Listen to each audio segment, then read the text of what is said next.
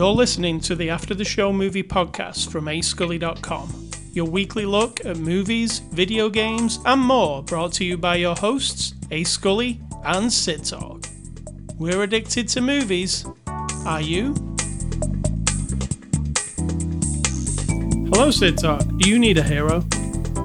I don't. Not this moment. Okay. What's what brought that on in the before the after the show discussion? I was watching the trailer for Kevin Smith's Masters of the Universe. And, And? it had uh, the song I Need a Hero. It did, yeah. So I'm asking you, do you need a hero? I don't. I'm good at this moment. I mean, you you never know what's gonna happen, but no, I'm good. All right, fair enough. Fair enough. This is riveting, by the way. What's the before the after the show discussion? That was What- it? What's more riveting than that? This movie, we talked barely about this movie today. We didn't really have much of a hmm. discussion, unless I forgot it all, which is entirely possible. We didn't? Good. Woo. All right, then, let's get into it. It's Saturday, June the 12th. This is after the show, 688. We're a movie review podcast. And the movie we're looking at this week is Minari. It's a 2021 movie. It's actually out on Blu ray right now, streaming services, Blu ray, wherever you get major motion pictures from, Sid Talk. Uh, me, I get them from you. So All right. Well, I do have a copy right here. fab. It's rated PG 13, and our friends at Lionsgate sent us a copy for review. Thank you, Lionsgate. Sid Talk, give us the synopsis of the movie Minari, and then I will give you the one off the box to correct your incorrectness. Hmm. A Korean family living in the Midwest. The farmer, the farmer, the dad tries to do some farming. It's very difficult, and life lessons are learned by everyone. That's all right. All right, I'll give you the one off the box. A tender and sweeping story about what roots us. You see what they did there? Roots. Uh huh. Uh huh. hmm Minari follows a Korean American family that moves to an Arkansas farm. Correct. Am I right? Correct. in search of their own American dream. The family home changes completely with the arrival of a foul mouthed but incredibly loving grandmother. Incredibly. Amidst the instability and challenges of the new life in the Ozarks, Minari shows the undeniable resilience of family and what really makes a home. You know, I'm really close on this one. the Ozarks isn't just in uh, our state, by the way. Yeah, I was confused there. I was like, what? I've seen the movie Ozark, and I know that we live an hour away from the Ozarks.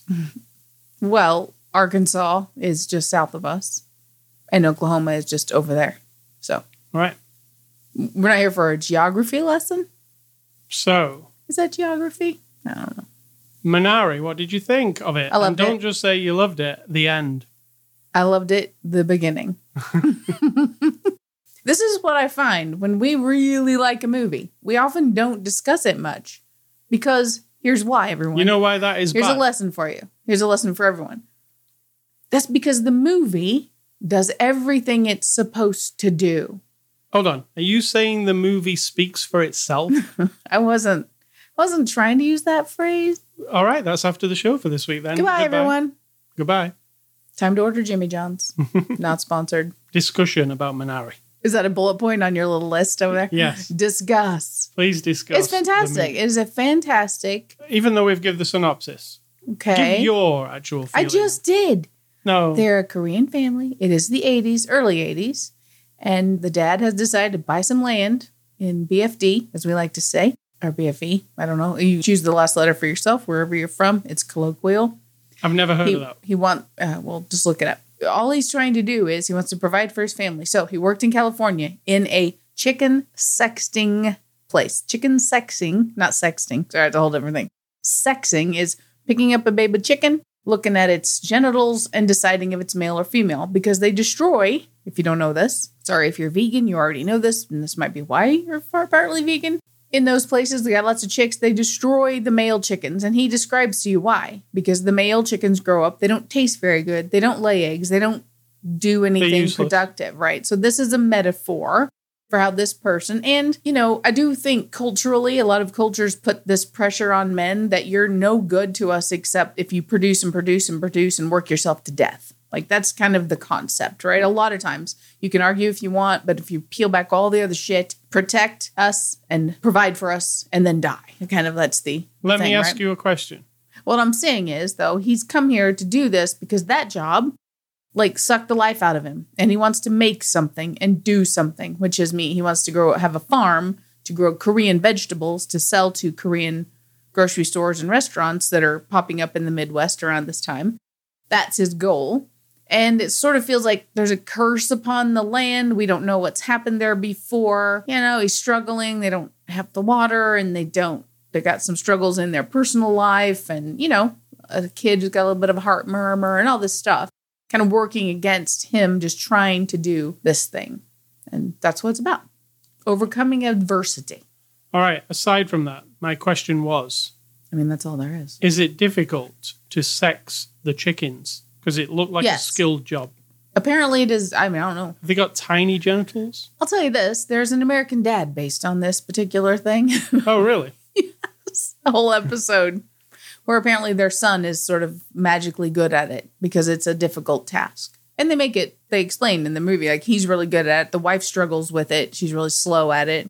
Nobody seems to care. But another thing, you know, you're disposing of half of the population of these chickens and you're doing a job that's essentially not useless because it sounds productive, right? The chicken people don't want to raise a bunch of chickens that they can't do anything with, I suppose. If you did 50 years of that, which if you don't mind it and it pays your bills and you don't mind going to work every day and doing it, that's cool. But he doesn't feel that way. He wants to do something else. And so, not an easy job, I don't think. So it's this farming story. It's really beautiful looking. Mm-hmm. Cinematography is really nice. It's really it. gorgeous. When you last week when you said we watched Land, and you were like, oh, it wasn't really crisp, and well, this actual photography was No, but I liked it.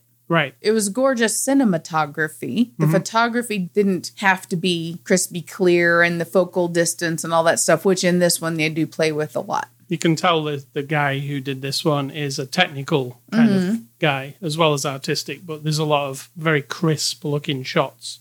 So I really liked how it looked. It's a hot day today, and it seemed incredibly hot in the movie. Because uh, you mean in real life is what you're saying. It's very we, hot here. Yeah. we never we didn't go like through the seasons in this farming movie though. We we didn't never saw it snow. Or, you know, we just saw It's basically just his one season yeah from the- the time he planted his garden slash field through to what might have it was still hot though, probably August, September. I don't know. They didn't make it clear. It didn't matter. no the weather can make or break. Well, does make or break farmers' lives, right? And, Absolutely.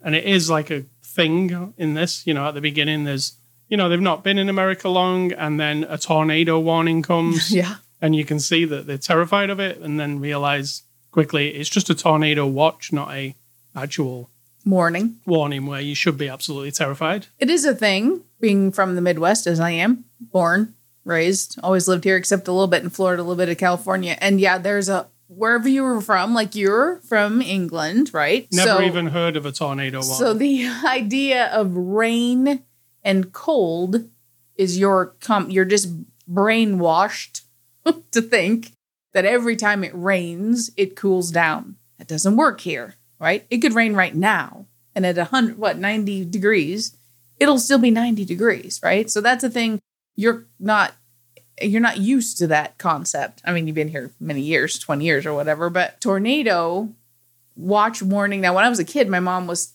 pretty afraid of the tornado warnings and watches, you know, that came around in our small towns. So we'd head to the basement and we had a ping pong table and a TV and a radio and we'd take food and all that. So it wasn't scary to me necessarily. But if you introduce that idea to someone like you, it's like when you see the destruction of a tornado, which is totally real, and then everyone around you like, ah, it's no big deal. We'll be fine. It's gonna miss us. It's not gonna happen. You're you are always like, yeah. we're gonna get blown away. Our house is gonna get destroyed. So this guy's brought his family here, and she's just like, "What is?" She was terrified, rightfully so. Rightfully so. When you see it on the TV, like the whole screen's taken over by this tornado watch thing, you know, it just follows him in this one summer, I would say. He doesn't meet many people along the way because it's mainly focused around this family, but he does meet a guy who helps him. What do you think of the guy who helps him? Like He's- an interesting character. He plays such interesting. That guy is so good, isn't he? Yeah. And I sometimes don't like him at all, and sometimes I'm like, oh, totally on board because he's just so good. What's his name? Patton. yeah. Will Patton. Will Patton, yeah. He's a, he was in Armageddon. Yes. And so in this, he's sort he's a hardworking farm guy. Now, remember, we're just coming into the 80s, and he was in Korea for the Korean conflict or whatever they want to call it, war it was. So he feels he's very, very religious, very, very Christian, connected to his religion very strongly, as we find out in the movie. So he, I think he feels this is divine providence that this Korean family has come, and he's sort of a farming expert as, as such. And so he connects up with him and works for the guy. And he's so, okay, I don't know if this is the right word, but it's so elegant. The way that he's that guy, he, he's every second of his life is he's on the verge of praying out loud, going into the Speaking in tongues. like- speaking in tongues, a little Yeah. bit of that. He praises Jesus a lot. He carries the cross down the road every Sunday because he says, This is my church, and I'm totally on board with that. he And does like an, a mini exorcism. Like yes, he casts out the thing. Now, if you don't, if you've never listened to us before and you don't know who I am, uh, like it or not, I believe in nothing. So I don't have any religion, anything at all. I don't believe in any gods of any kind of anybody's. However, I'm 100% on board with anybody finding the thing that gets them through every day of this life without harming someone. And this guy has made his whatever traumas he's had, because it feels like he's probably had hard times, right? Yeah. This is his thing. He works constantly and this he carries the big wooden cross up and down the gravel road every Sunday and he doesn't go to the church. People think he's a weirdo. The kids laugh about him and all that, but his character I just find is a really solid I don't know. He's like grounds the whole movie to me. Him and grandma. Him and grandma. Yeah, the character is like a standout character for me. Absolutely. I wasn't, you know, particularly sure how this movie was going to play out. I wasn't 100% sure what it was. And when he turned up, I thought, oh, there's something sinister about him, maybe. Me too. I thought He's going to like ruin everything, or he's racist, or whatever it is. Isn't that terrible that that's what we think? Yeah, actually, that character is just really full of love for people. Yep. But he's people don't have generally much love for him because he seems like the crazy guy around the Yeah. corner. So I really like that because it shows because he loves helping this guy and he's really in love with like the fact that plants are coming up and the garden's working and Yeah. you know in his mind I think the director and writers do a an absolutely fantastic job of tapping into our prejudices. Now that sounds weird, but when the kid comes up to the other kid and says, "Why is your face so flat?" you instantly get your back up and like, "Oh, he's going to be the bully. He's going to pick on this kid. He's going to be terrible." And your gut starts to churn and you're like, "No, no, no, no, no. Just leave this kid alone, you know, like fuck off, you little Yeah, racist prick." exactly And then it's not that. yeah it feels like you've seen Yeah. that scene before somewhere but and then it know where it's doesn't but it doesn't go there because as we know not everyone who has we all have limited information about everybody in the whole fucking world. I don't know about the people next door to us right? I don't know what their whole life is about. If i ask them an inappropriate question about something i see or hear it doesn't mean i'm intentionally being a dickhead right? I might just be ignorant and it's not your job to teach me, but I just don't know what the fuck is going on. So it pulls you back, like, oh, uh, but the whole time I'm tense. Like when the kid goes to the other kid's house and then the dad's there, and you're just, I'm, I'm, I'm on defense. Like, okay, Actually, that scene is also a like you're like, well, this dad's speaking to the kid, and the dad seems one way, but then you're like, maybe he isn't like that. Maybe and they just- do, he does a great job of making it not that, and I just really, really, really appreciate that. Yeah, and I just felt it's the kind of movie that some people would say, "Oh, it- we'll get to them later in the IMDb reviews." But they're going to say, "This movie was so slow. Give me two Yeah, hours of my life back." And the movie just ended without anything really happening. You could say that about a movie like this, but I like the slice of life. Dropping in, I really like these type of movies. You drop in at a, a point in time of a this family, for instance. In fact, perfect at the beginning of this movie. They're driving up the road to the new trailer, right, which they've just bought on the mm-hmm. farm. Hold on, did you get the feeling last year, last week we started with the exact same thing? The woman driving a long I way did. to get to. I, I was like, wow, it's weird. We watched these two movies back to back, like, Yep. cause, because they do feel in a similar. She bought her land. He bought his land. They it's actually a, it's do new trend. the vibe of them is very similar. Like it's rejuvenating, but kind of heavy. yeah. Yeah. Now, this movie, Minari, is also it's a Korean made movie. It's not Korean made. It's made by a Korean director. And it is mostly subtitled, right? But I totally forgot about subtitles for a while. Oh, me too. I don't mind subtitles at all, so that doesn't bother me. It's I would say like about ten percent of this movie's in English, but mostly in Korean, and it did not bother me in one bit. Yeah, again, like you though, I don't have a problem with subtitles. So, Because we're great. We're so great. but if you're the type who's going to go on IMDb and say, "I don't want to read for two hours," just be throw subtitles. There's no dubbed version. Then here's movie. here's my suggestion. Don't fucking watch it.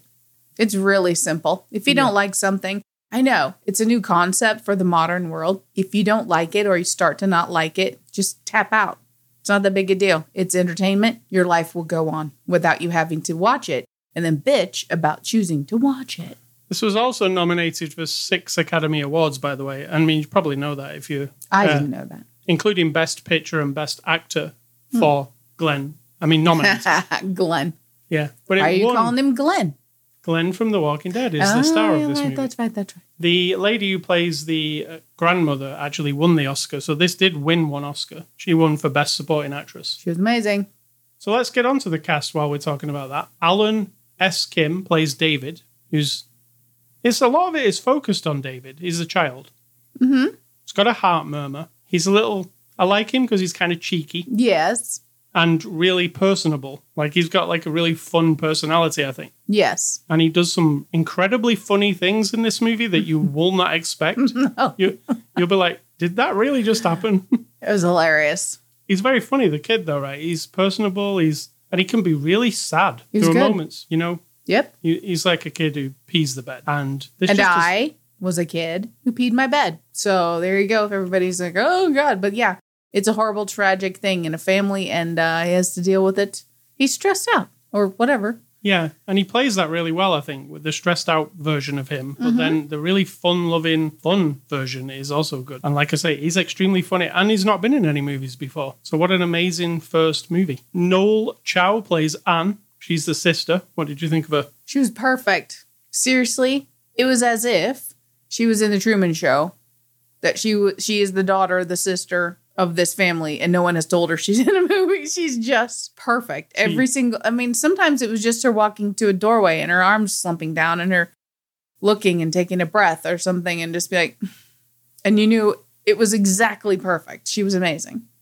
Yeri Han plays Monica. She's the wife Oh, so good. Um, yeah, there's a scene towards right near the very end, which is very like emotional, like on both. Mm-hmm. It's like the Oscar-winning scene for me. It's like, holy shit, this is that like heavy. It was heavy. Yeah, and both of them did an amazing job, and she did. We're gushing. We're gushing over this movie. the other scene I really liked about her is when her mother came and she hugged her mother. That part, it was very. The mother was like, The mother's amazing. Ab- grandma is. but I uh, mean, the mother said to the grandma turned up and she'd not seen her for a while, and she hugged her like so lovingly, and then the grandma was like, you miss me "You this miss me that much?" Like, I then think she- grandma's a little rough around the edges. She likes to gamble. She's not a grandma, as the boy keeps liking to say. She's not like a normal grandma.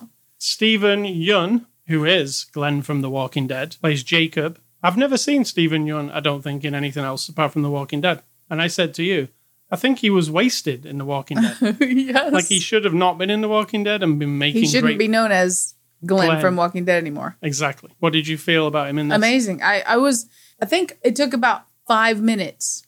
The drive to the location, the instant he's trying to tell the wife about this, you know, uh, mobile home that's sitting out in the middle of nowhere. I was just, I was, what's the word? I, I stepped through the looking glass. Like I was in that thing so much. Everybody was exactly right.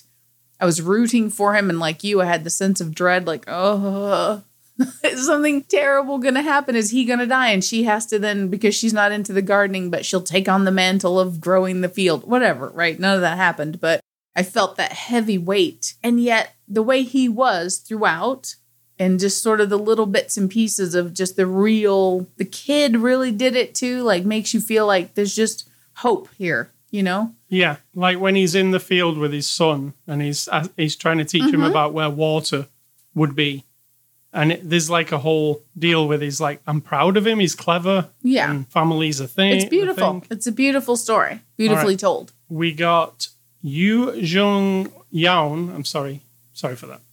plays Sunya. She's the grandmother, and she won the Oscar for this. And I was uh, on, like I said to you, I'm not sure about grandma. I don't- she seems a bit dodgy. a bit unconventional and dodgy, yeah. And then I started warming up to her, and then like I fell in love with her.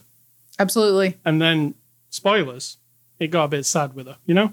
Well, I mean, in life, everything isn't sweet and happy all the time. And so, you know, this is a story. I loved when she, Even Wizard of Oz has the witch. You know what I'm saying? Like you got to Yeah. have some sadness, but um, you know, when she was sticking up for the boy, when he, yes. what the boy did was, you'll watch it yourself and it's very funny, but she stuck up for him in that, for what he did, which was horrible. Almost like she respected him. she was almost like, You know, she's like, now that he's a, yeah. he's pretty tough.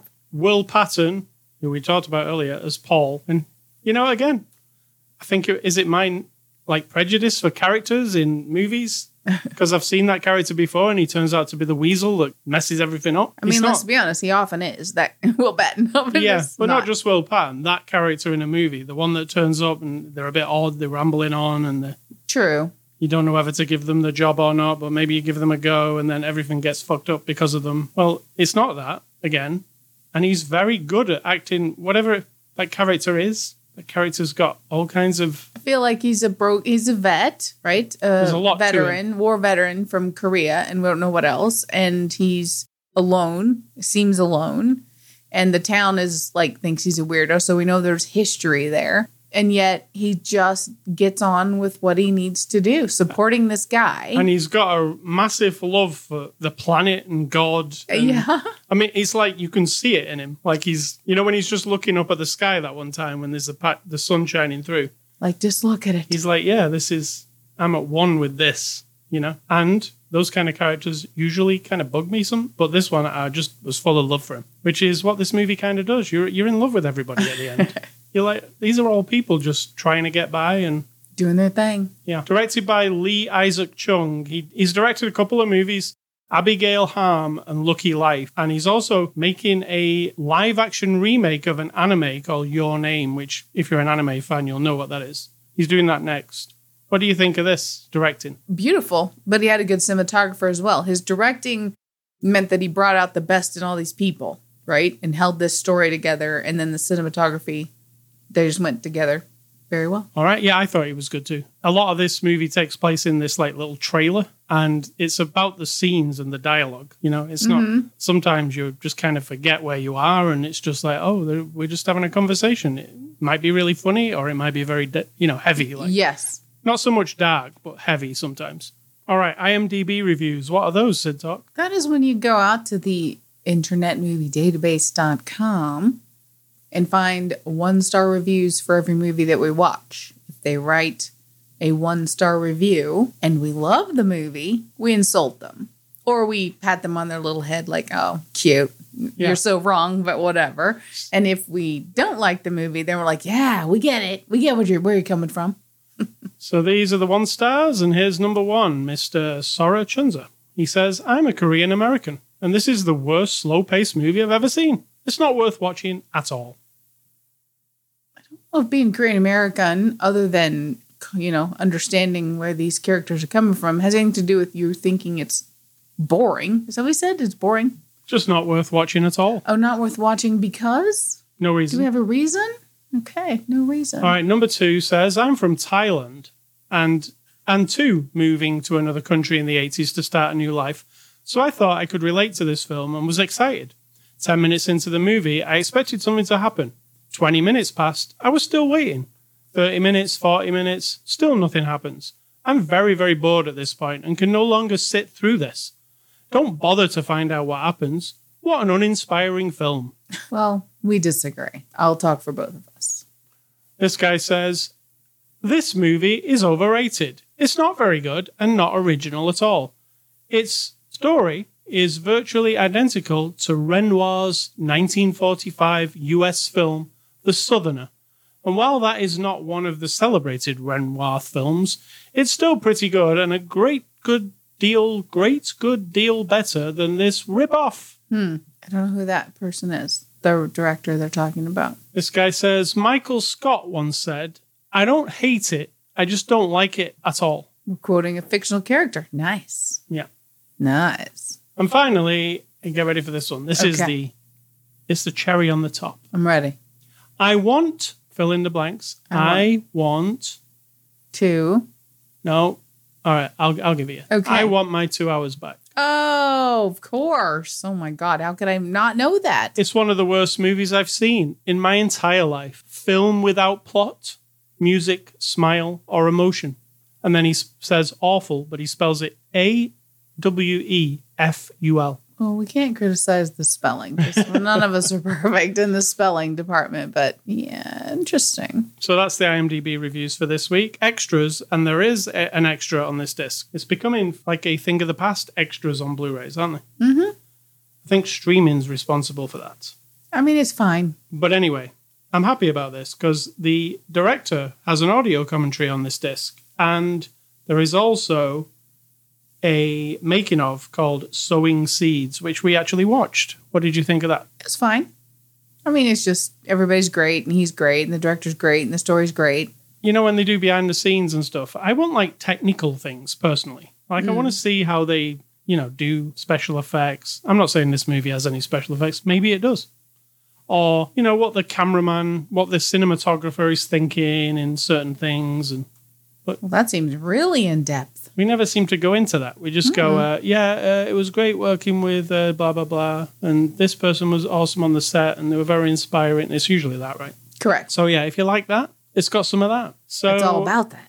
Yeah. So here's the conclusion of the movie Minari. I am giving this movie an 8 out of 10. And now I'm giving it a nine. Okay. So there you go. You have to be a bit more dramatic when you say the number. I'm giving it a nine. That's it. That's what you get. What you get. All right. So thank you to Lionsgate and A24 Pictures for letting us have a look at that one. Next week, what do you think we'll be reviewing? Movie. A Yep. movie. It'll be a movie. Okay, great.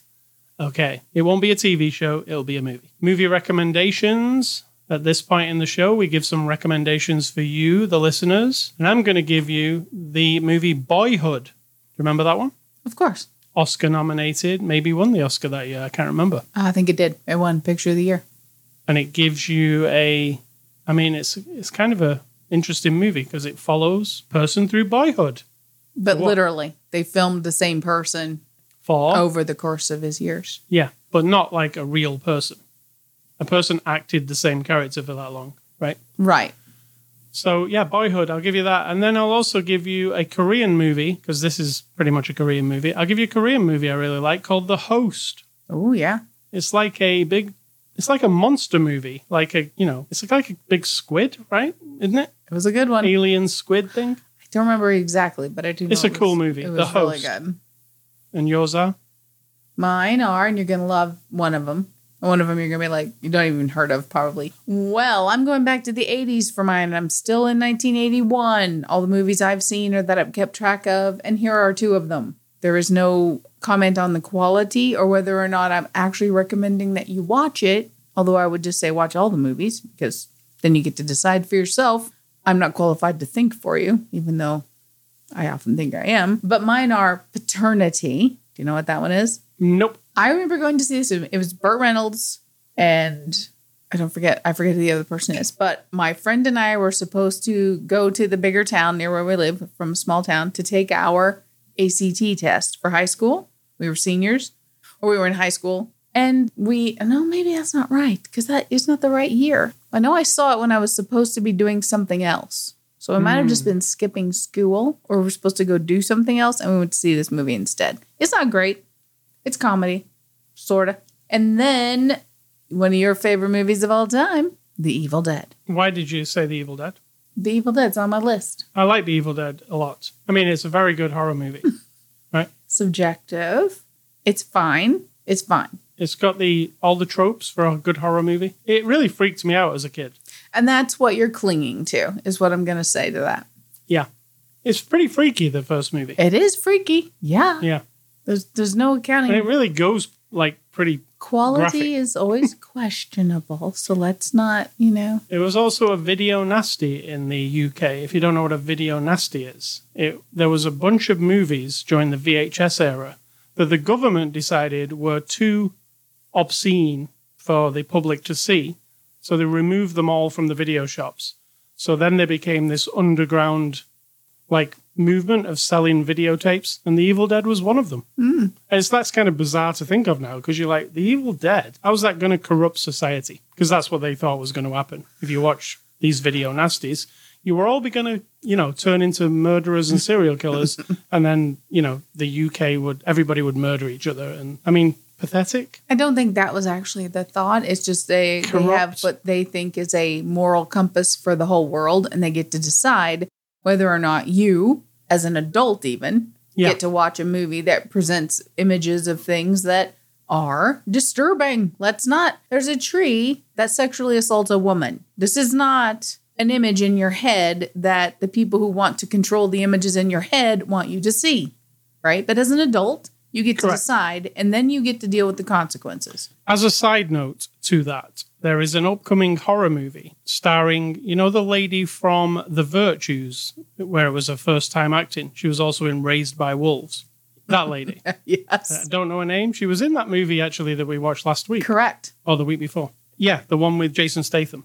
Mm-hmm. So that lady is in a movie coming up. This is why I got onto that video nasty thing.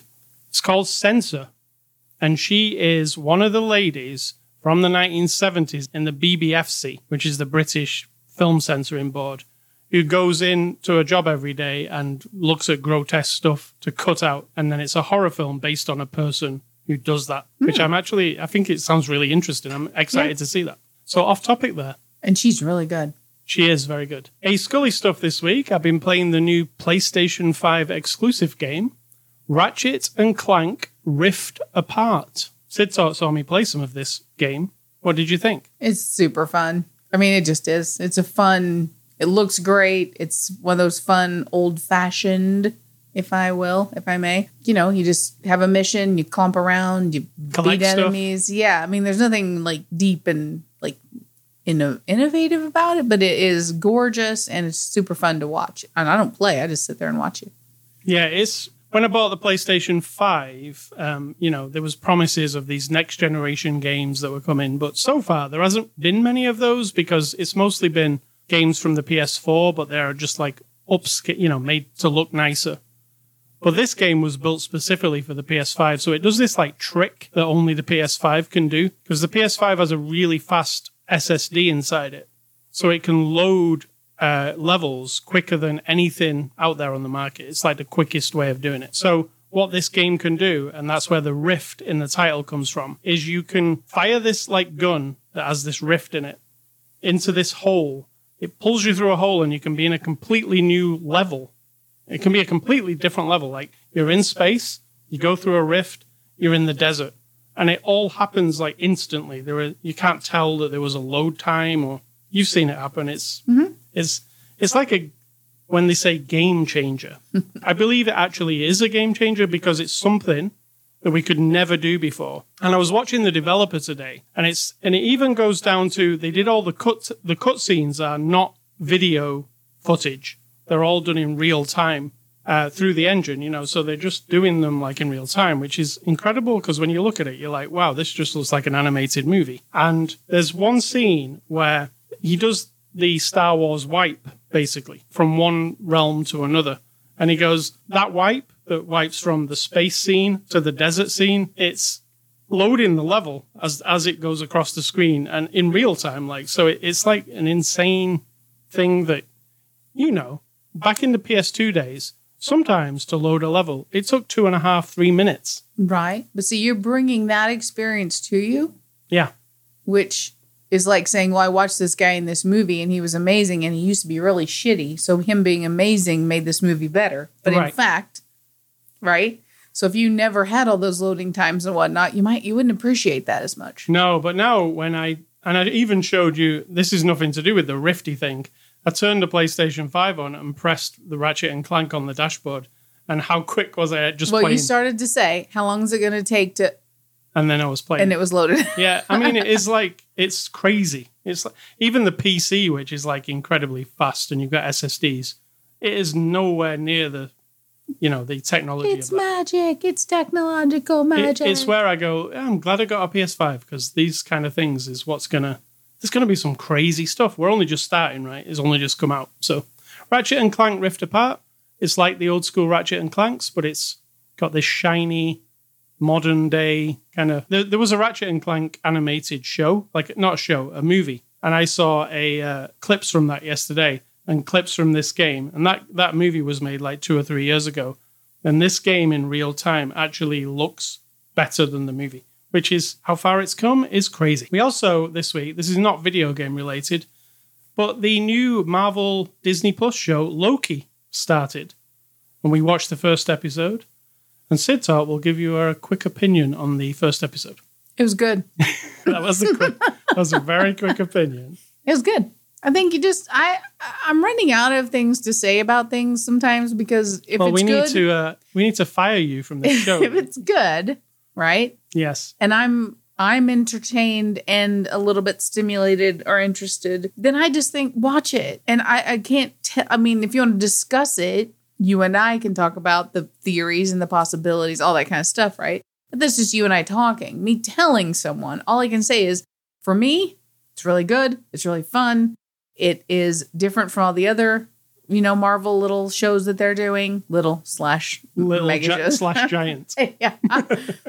it's just it's fine. It's not just it's not up to me though whether or not you want to spend the time of your life to watch it. I uh, really do like the concept of this one right from the beginning. Mm-hmm. I was like, oh, this is cool. Like, you know, I've seen timey stuff before. We both have watched Doctor Who, but I just like timey. Let explain that. Please. timey wimey.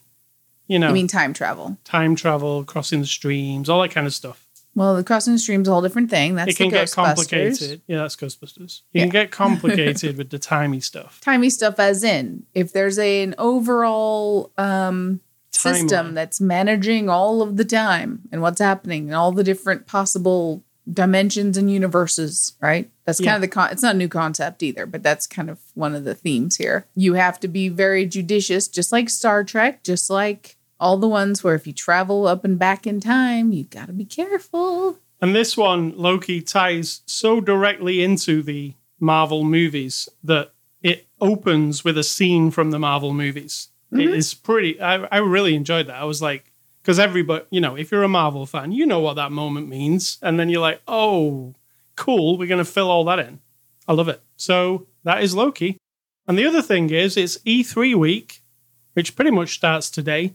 So next week, I'll tell you about E3. What is E3 Sid Talk? Electronic conference. I don't know why it has a three in it. I also do not know why it as a three. it's just a conference. It's like a home show, but for electronics. it's yeah, like CES but for video games. so either you go to one show and you buy a new thing for your patio and your sills on your windows, or you go over there and you buy a new video game. It's really Exactly. It's all the same. I like E3 week. It's virtual kind of this year. It's very different. It's very different than the history of E3s in my life with you. I'd also say, please, E3, people who present E3, because we watched like 30 minutes of it earlier. It was horrible. It is not ESPN because everybody's acting like all these commentators. They talk so fast. They're talking like Oh it's a football game. And I'm like, it, you're just talking about video games. And no, we're not old. That just fuck that. We're not old and we're not all crotchety and shit. You don't need to have somebody talking and yelling at you and making up shit to say that when there's nothing there. Like you even commented, I think they just don't have anything to say. But Yeah. somebody has said we're going on the air, quote unquote, whatever that is. So just days. keep talking. just keep talking and in, in, infuse this kind of like over the top. Oh my god! And this, uh, it sounds just like that. That's not even an exaggeration. you know, I've always played video games my whole life and never watched sports. For I don't want sports infusing into my video games. I know there are sports video games, but I don't need you to talk about Ratchet and Clank as though it's a sport. So stop it. You think they're listening?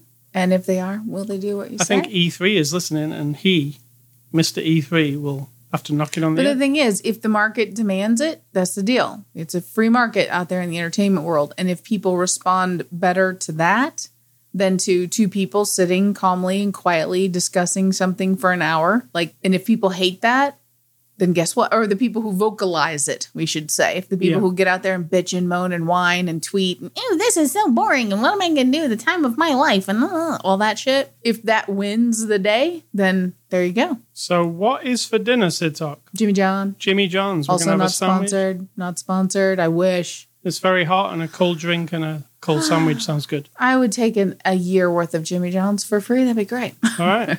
what is your advice? And let's get the hell out My of Dodge. advice is, and it's coming from um, being me. I'm not gonna say it's difficult because in the scheme of the world, it's not difficult. Like oh, poor me, but it's a challenge sometimes up against the things and the way people are in the world that I just don't. I'm not in line with, right? And so, one thing that a manager guy said to me this past week, after we'd had a very candid conversation, because I don't know how to do anything else, and it, I think it just shocks them a little bit. But at some point, I commented that I didn't want to do a particular thing like take a day off so that my fellow coworkers, we work in a data center, we work in a place where you do 12 hour shifts and you have a set shift for 20 years. That's what I've done the exact, well, I moved from one shift to another, but you don't move around. We don't work in a restaurant or a gas station or something where you have to have this rotating, rambling schedule. I've done that before too. You don't say to somebody, oh, I need to take off Saturday afternoon. Can you cover for me? We don't do that. We're salaried workers.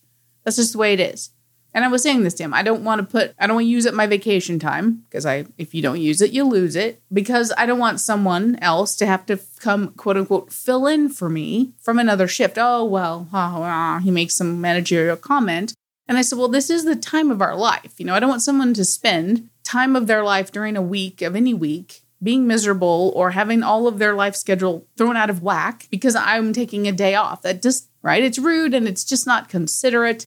And I don't want, and then I said, as my philosophy of life leads me to be, every day can be your last day. Now, this sounds really over the top, but this is the way I see life, right? Every day can be your last day. We don't know. I don't know. You don't know. We'd have no idea. And so if I'm going to make someone's day miserable just so I can sit here and play City Skylines all day to use up vacation time, and let's say that's their last day, not wishing this on anyone, why would I do that? And he gets that sort of smug managerial stance. You know, we're outside, we're in a more casual setting. He's like, well, and keep in mind, this person's younger than me by like a year or two. I'm 53 and a half ish, and he, I think, is 50, maybe 49. Not that much difference, but he's not like an old, wise motherfucker, nothing like that, right? And he's like, well, they wouldn't call it work if everybody was just coming to have a good time. And I'm like, I think my face went completely like, what are you what? What kind of a philosophy is that? If you want me to adapt, I keep getting reference that I need to adapt better to their bullshit, right? So my advice is when someone tells you they want you to adapt or that you need to be more adaptable, because that's what he's telling me in this conversation. Well, maybe you need to adapt and get the idea that it's okay if we have to switch things around a little bit, wah, wah, wah, right? But I want to know why do you want me to adapt to this old fashioned idea that work is just misery. Why is that okay? If the task that you're performing, you know, when you're trading the time of your life to make some money, if the tasks you're performing and all the knowledge you have learned to do that task is something like saving lives, being a soldier, being a teacher, being something that where there's a high risk, right? Your failures are high risk, very high risk. Lots of lots at stake. And it's highly stressful. The task itself is is hardcore, right? You have lives in your hand, lives, the future of the world, whatever. That's that's one level, whereas mine isn't like that. So the task itself might make you stressed out and miserable. That's one thing. But ours isn't that. We're dealing with budgets and data and governmental politics, you know, and egos and who what money moves where and how to govern. I work for state government and so that's high stakes as well. But it, the job I'm doing is protecting the status of my data center, make sure the temperature's right and all that kind of stuff. So why would I want, why would I approach that as, oh, well, might as well just go to work and be miserable all day. and then boom, that's it. I die in a car crash on the way home or something. Why? How about if you adapt to my way of thinking, right? No. How does me how does me adapting to your old-fashioned, well, it's work, so we just might as well be unhappy about it. How do you benefit from me adapting to that idea? One way you benefit is that I just shut up and I just do my job and you don't have to worry about me anymore and you can go on with all your other little egocentric tasks, right? I'm not a fan of upper management. It's not a secret because it's only going to benefit you by me going along with what you're saying. Oh, adapt, Cindy, pat pat on the head, you know? And um, I'm not into that. So if someone's really preaching at you from whatever pulpit for whatever topic that you need to adapt, depending on why. If you've been a horrible person and you're harming people, that's different. But I'm not talking about that kind of stuff. I'm just talking about like they want to mold you and shape you for their benefit. Don't forget, they're going to benefit somehow. Either you're going to disappear and become invisible, right? So they don't have to worry about you anymore, or you're going to further their own agenda.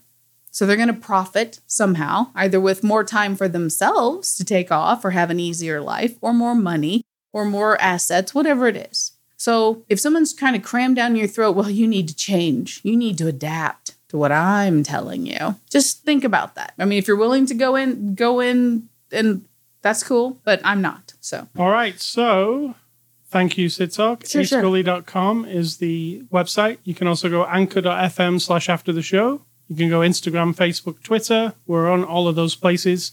The podcast is everywhere you can find podcasts, including iTunes and Spotify. on Mars, is it on Mars? Yes. Email feedback to ascully at ascully.com. Don't email Sid Talk. She hates you I all. don't hate anybody. I don't even hate managers. I just don't understand what happens to And your brain. Stay classy and plant some crops this week, including some minari, which we didn't say. The minari is a, what is it exactly? A herb. Mm-hmm. Did we even say the name of this movie? Yeah, we did at the beginning. Right. The movie was called Minari, and Minari is a herb that you can plant. Well, they consider it like a leafy vegetable. It's in a lot of South So Korean it's not really. cooking. A, it's not really an herb, but close. So close. It's a vegetable. It's kind of like watercress ish. Or cilantro, or some other. Yeah. So stay classy and plant some Minari. Or something else. Plant all kinds of stuff. It's very fun. And I'm gonna say, think for yourself, or someone will do it for you.